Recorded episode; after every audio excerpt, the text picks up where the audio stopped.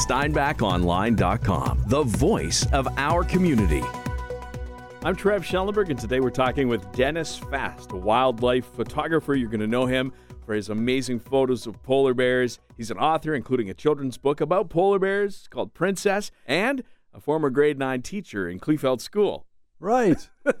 Trevor, you remembered. I, well, yeah, you're in all my yearbooks. I came and asked at the desk for Mr. Schellenberg. Come on, Oh. I was really Well, so here. I have a hard time calling you anything but Mr. Fast. Oh, yeah, yeah. Yeah. I'm Dennis. yeah.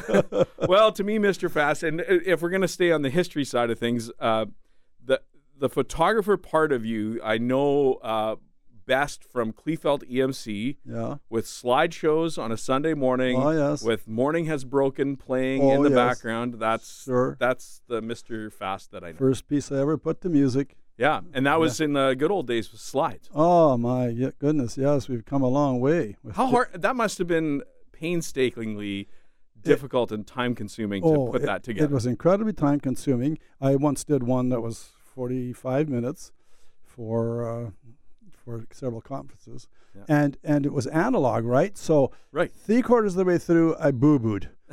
well, there was no stopping it and starting over. You go to the beginning and you go all the way through again. My family was so sick of it by the time it was done because it heard me repeat things, it heard the music. Well, and uh, for me, it was mind blowing to see like two slide projectors at the same time, and you're Right. crossfading between the two. And right. The things you can do now with a computer Oh. slideshow totally different, you obviously. You can do that on your cell phone a lot better now. You know, Right. it's amazing. yeah, Right. yeah, yeah, amazing. So, um, what what are what's the latest adventure? You we were messaging, and you were on a gravel road somewhere watching birds. That's right. Um, you know, we decided uh, this uh, this year to spend a little bit more time in Manitoba for a change too. In, in spring, we're we're avid gardeners, so we do that too. But we went to Arden first of all for almost a week because it's the crocus capital of Manitoba, Sure. and we wanted to photograph crocuses. And it, it was awesome, except that we were a week too late. They had much earlier warm weather, so the flowers were past their peak, and it was tough to find nice clumps that were all Okay. still nice. So then we were home for about a week, and then we went uh, last week to uh, Whitewater Lake. So we were in Deloraine. Okay, the previous yeah. year we stayed at Boissevain at either end of the lake, and just photographing waterbirds and you know geese, gulls, terns, Okay. you name it, grebes. It was wonderful. And- Miserable weather, but wonderful. And lots of birds. Yeah, they're still also just coming in. So it varied from day to day. I mean, we were having a bit of trouble finding Franklin's gulls. Not that I wanted to photograph them, I've done that many times. But suddenly, one day, there was like 5,000 in the sky over our head, and they were busy just feeding in the water beside the road and, and the water Wow. everywhere. And it was just, you just stood there with the blue sky and these, these white birds, you know, singing around. You just Yeah. go, wow. So this was maybe it's it's not it's not going to be a revelation to you, but as I was thinking about it, this was a little bit of a rev- revelation to me. Is that you can't just be a photographer if you want to take good photos. You also have to be an adventurer. You have to be willing to sit out at the side of a lake. Right, and you have to and you have to be a bit of a naturalist and know uh, that that it takes patience. You know, for example, Whitewater Lake has become known for white-faced ibises, which come basically from Florida and so on. But they have, in the last ten years, moved north and north till they are nesting in Manitoba at Whitewater Lake, Okay. quite commonly. And uh, well, they arrived one day. We saw about thirty of them, and we were moving slowly along the road. And every time we got kind of within foot, off they went. You know, we couldn't get close enough to the picture. But after an hour of that, all of a sudden they could care less, and we sat for an hour and just watched them right beside us and filmed them and photographed them, and uh, and they are spectacular. The white face says nothing; their whole body is glossy, Okay. and so the colors just change to greens and purples and and reds. is and this so a longer beaked? Yes, it's a longer beaked bird. It's a wader, uh, you know, like a mini version of a great blue heron, but you know, a lot smaller. But Yeah. that kind of an idea of how they feed. Wow. But that takes again, like you said, patience. Time. Of, yeah. Yep. And how close are you getting? So let, let's say you're taking pictures of polar bears. Obviously, you know you, you want to get close, Yeah. but you're still relying on the zoom lens, I guess, at some point. Well, you know, we don't approach closer than 50 meters, but the bears don't know the rules. so I have photographed them much closer than I wanted to at times. And they're a very intimidating animal when they charge, you know. Uh, but I've never had to shoot one, and I'm still here. Yeah. Uh, just scared them, and fortunately it worked. But yeah, uh, I've been very close to polar bears with no fence in between. At the fence, Right. of course, it's a different story. Sure. Yeah, you let them come right up, and Yeah. And I, I know a little bit more about it because my brother has told me some Right. stories, and he's a guide with Churchill Wild yeah, as well. that's where right? I So- used to guide for 20 years. Yeah. Yeah, so we hear some of the stories of that, Right. and that is literally stepping out of the lodge and just going for a walk Yep. You bet. with the polar bears. You bet. And you know, the- when you're guiding, as I as I did, y- you know, and you're with 12 people, the the anxiety is almost greater than than when you're by yourself because you're responsible for 12 people's lives, right? Right. However, that's also an intimidating factor. And the, sca- one of the scariest moments for me was when I was out alone on Hudson Bay, specifically to photograph the gorgeous landscape. And I knew there was a bear around, and he eventually stalked me twice. And and the second time, he didn't listen to me when I when I uh, hissed at him, and, and he actually charged. But uh, but um, managed to, to stop him in time. Boy, Yeah. one uh, one more noise, one more shot, and I would have had to get serious because they cover ground in a hurry. yeah, and and big and intimidating, obviously. Yep. So uh, you you go all over the place. You're taking photos of birds and, and bears. And is there is there still things on the bucket list that you're like, oh, I really want to take a picture of that? More, uh, you know, I'd love to go to Antarctica. Of course, it's a it's a great place for all those wonderful penguins and the, and the fantastic icebergs, which I love too. Yeah. Um, but really, it's uh, beauty is everywhere if you look, and and Manitoba, Canada is spectacular. There's still lots of places I haven't been to. I'd love to go back up north and, and do polar bears uh, maybe another time, and Yeah. and especially wolves, because what's happening to me now is, as I focused on photography, uh, I've also begun to focus on film rather than you know with my DSLR, it's got such high quality s- built in, Sure. and I'm allowing to do slow motion. The the detail of animal and bird behavior you get when you photograph something at five times the, the normal speed Okay. is amazing. I filmed a pu- uh, pileated woodpecker in our yard for two hours as it uh, hacked away at a, at a dying uh, maple and dug a you know two foot trench six inches deep in it looking for for beetle larvae. Yeah. And and when you slow that down and you see these big chunks of bark instead of just pst, and they're gone, it's just like it floats through the air and does a little ballet and then it hits the ground. It's spectacular. So I'm really enjoying the video. Where can we see this video? Are you going to be sharing this anywhere? Maybe back in the Kleefeld EMC. you got to come to a show somewhere. Are you still doing shows? Or are I do shows. I, t- I try to talk to kids uh, when I can too. I spent a day in Portage la Prairie uh, in March, I guess it was, early March, uh, talking to kids at the uh, Crescent View uh, Immersion School, French Okay. Immersion School, and just had a blast talking to grade twos and fours. Yeah. So yeah, I do shows from to all ages, and of course, lots of adult stuff too for. for Well, that's great. clubs. Yep. So uh, back to the the woodpecker for a second. We had Yeah. one um, on the house. Yes. uh, waking us up Saturday Yes, morning, yes. Sunday morning, just rattling away. It sounded uh, like a phone vi- vibrating. It was that Yeah, fast of yeah. a. What, what Yeah. are they after if they're on the house? they're establishing territory and announcing their presence to, to both to other males to keep out this is my zone and to females on in here attention. I am right Yeah. yeah, I heard them. and and you got to get if they're at your house you got to get at them early Yeah. and immediately go out a couple of times and then usually they move to the neighbors which at least solves your problem Right. but yeah uh, that's really loud it is, yeah. and and we pulled up at, at Riding Mountain a couple of weeks ago, and uh, on the east part, stopped right beside the interpretive sign there of some kind, like I'm from me to you away, and I rolled down the window, and a sapsucker who I couldn't see because he was on the other side of the sign went. And I go, whoa, what was that? Sounded like he was Yeah. in my vehicle already. yeah. Yeah. Yeah. Well, and you don't expect them to, like, you often hear them in the distance, in the Right, woods, right? right. You just don't expect them to Oh. be waking you up on a Saturday morning, going against your do. eavesdrop or whatever. Yeah. Yeah. So, uh, so I did want to talk uh, about birds because Mhm. that's been uh obviously a big part of your life, and Mhm, as yep. you said before, with uh, being a photographer, you have to be a naturalist as Right. well. So, um, I wanted to talk about all the birds that are Mhm. out now. It's busy. Mhm, They're they're loud and they're proud and Yep. they're they're they're And making nests and they're getting right. busy. Yeah. And they're still coming in. You know, Yeah. yeah. we just had a couple of cedar waxwings. They're always sort of in late May. Typically, is when they come in. They, they like they like uh, insects a lot, although they will eat fruit. So now they'll be eating fruit. Uh, Right. So there's an abundance. These are the ones that uh, get drunk on the old Uh, apples yeah, at the that's end of the end of the season, are, right? Those are robins. And, and, Oh, well, okay. no, no, uh, waxwings do that too, especially Bohemians that, that come in from the Oh, west for the winter. And I'm still supposed to be filming that for the CBC in Vancouver, but I haven't found any. I got the word out as best I could. Nobody has reported any to me, but hey, if you ever have that happen, please give me a call because I would like to film that.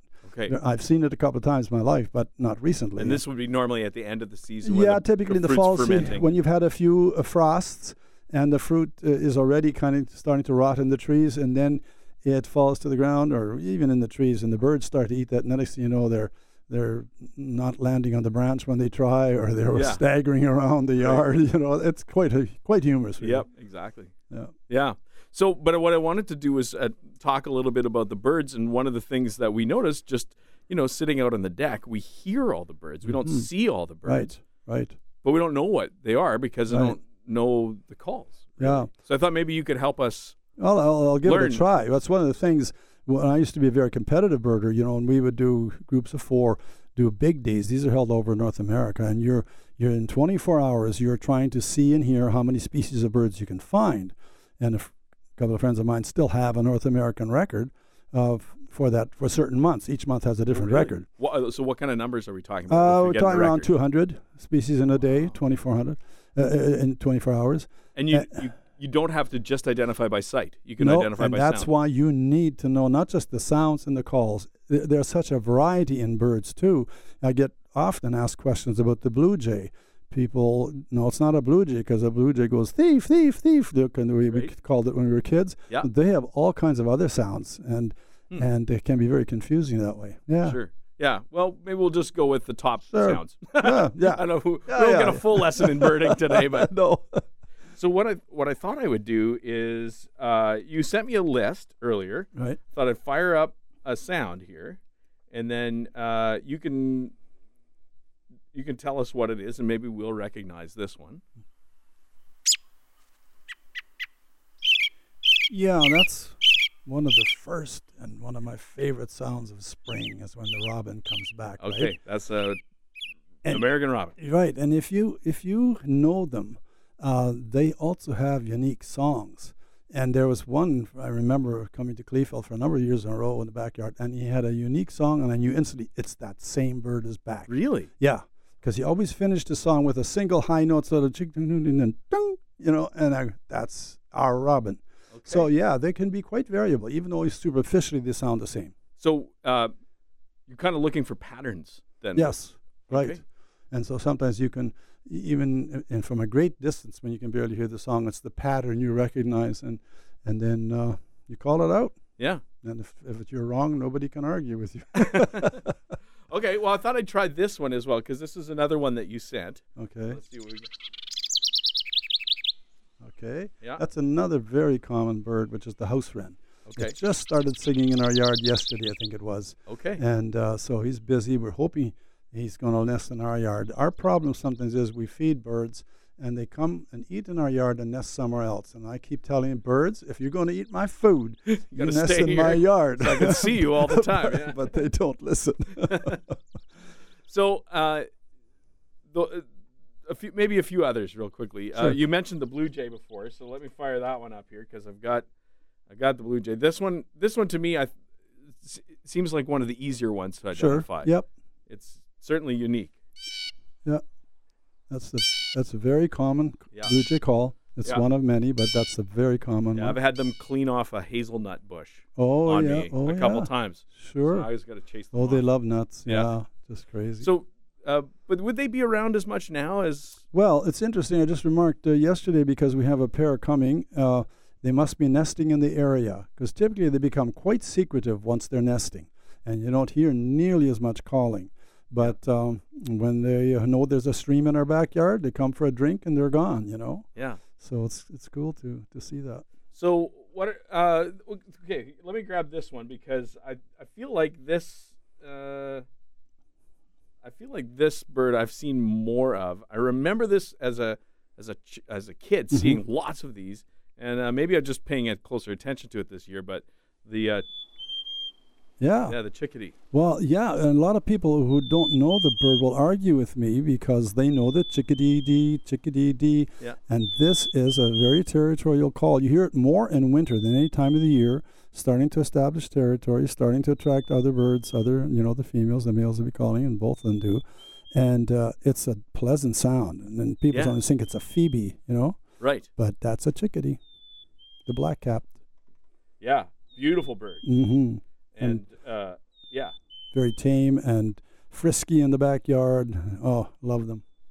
So this one to me uh, seems quintessential to this area. It's actually not one that you sent on the list. Okay. Yeah, you know, the red-winged blackbird. It's funny. They they actually are coming into town. Yeah. Like we've got one coming to our feeder now.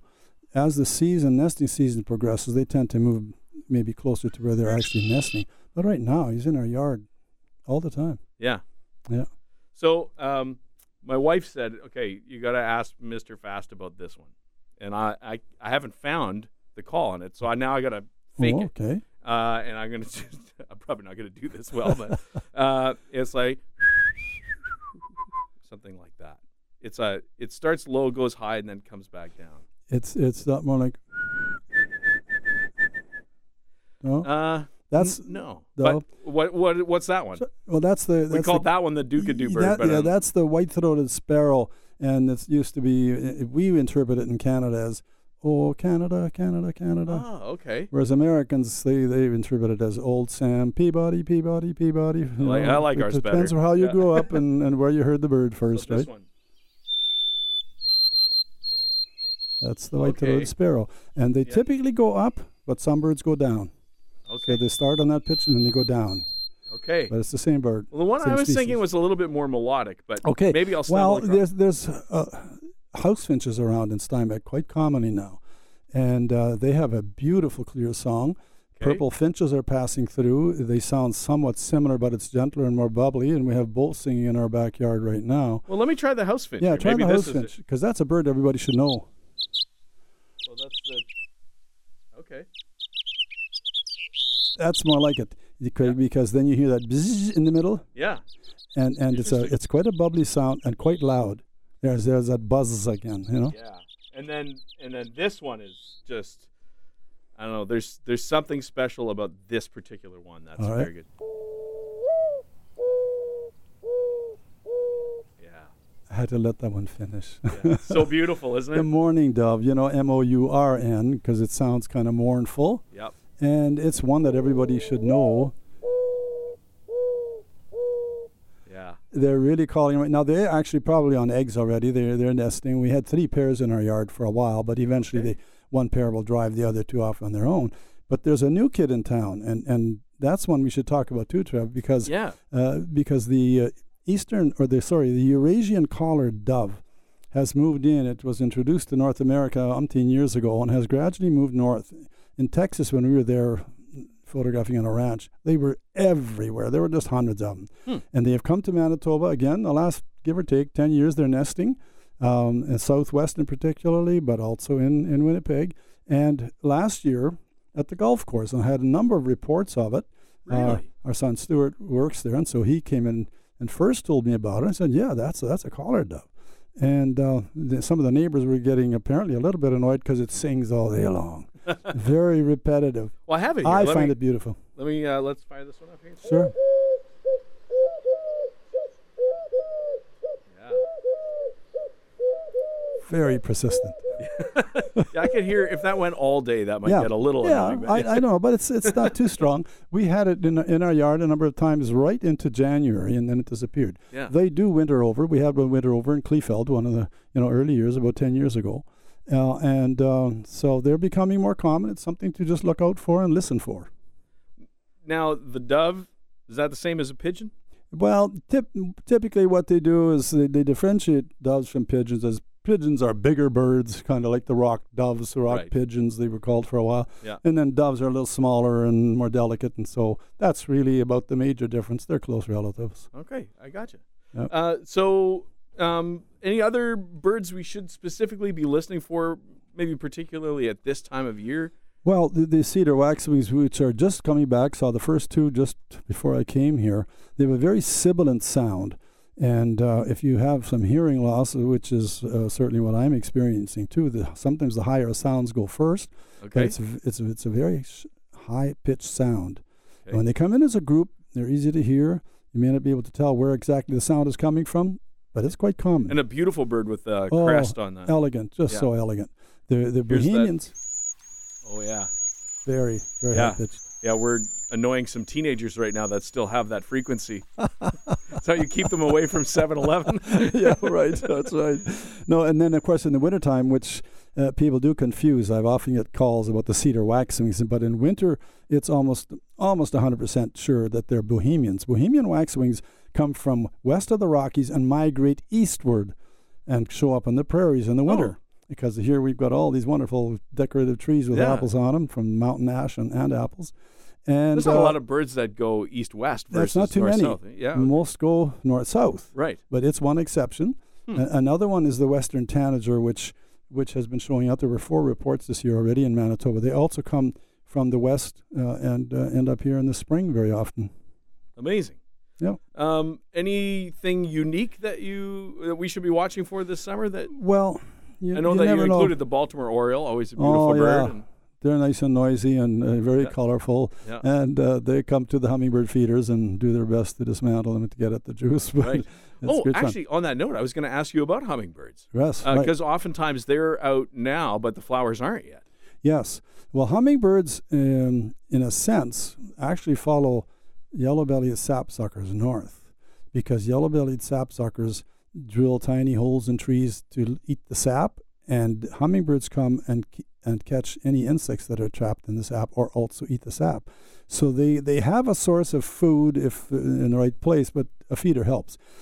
Yeah, the flowers are few and far between right now, so they're definitely gladly coming to a feeder. It, it seems that it, at this time every year we're encouraged to put the feeders out. I guess that that's a good idea. Yeah, I, I usually put them out. Uh, oh, middle of no, usually a little earlier than middle of May now because sometimes they uh, they arrive or you know around the tenth, whereas they used to arrive maybe more around the twentieth. So, but that's yeah. I just yeah, we get it out. We mix some sugar water, four to one ratio, no coloring needed whatsoever. And uh, hey, we put it up before we left for the week to Whitewater Lake and came home, and there were two hummingbirds. Nice. And do we see different kinds of hummingbirds around here? Or is it always the ruby throated? It's basically the ruby throated, uh, where of course the females don't have that color. And once the young are out, they're also dull, but then you start to see little black flecks that will become red later on. So that's how you can tell sometimes the young from the from the females. But we do get rufous hummingbirds, uh, and again, it's a bird that comes from west of the Rockies, and typically shows up here for some reason in October, They're late in the season, and and they have not got much hope of survival if they don't go south or get back there Yeah. because there's not too many insects and flowers left. that's an interesting strategy. Yeah. so that's that's about it. And do the hummingbirds have a call at all? Are they? Uh, it's it's just a sharp. Oh, it varies, but it's mostly just sharp twitter. It's very sharp and high pitched, Yeah. uh, and uh, they don't do it a lot. But boy, when they're aggressive towards each other, um, or in display, uh, it's really fun to watch the display because the male hummingbird goes quite high in the air and he comes barreling down and does a J-shaped dance, Right. and then moves right back up into the sky and up and down in a J shape. If you see that, you know he's displaying to a female. There's a female nearby. Okay. Interesting. Yeah. Very good. Well, this has been very interesting. I learned a lot, and uh, it's been a lot of fun. And now you're off to your next adventure. Yes, I guess so. And uh, it's always an adventure around the corner.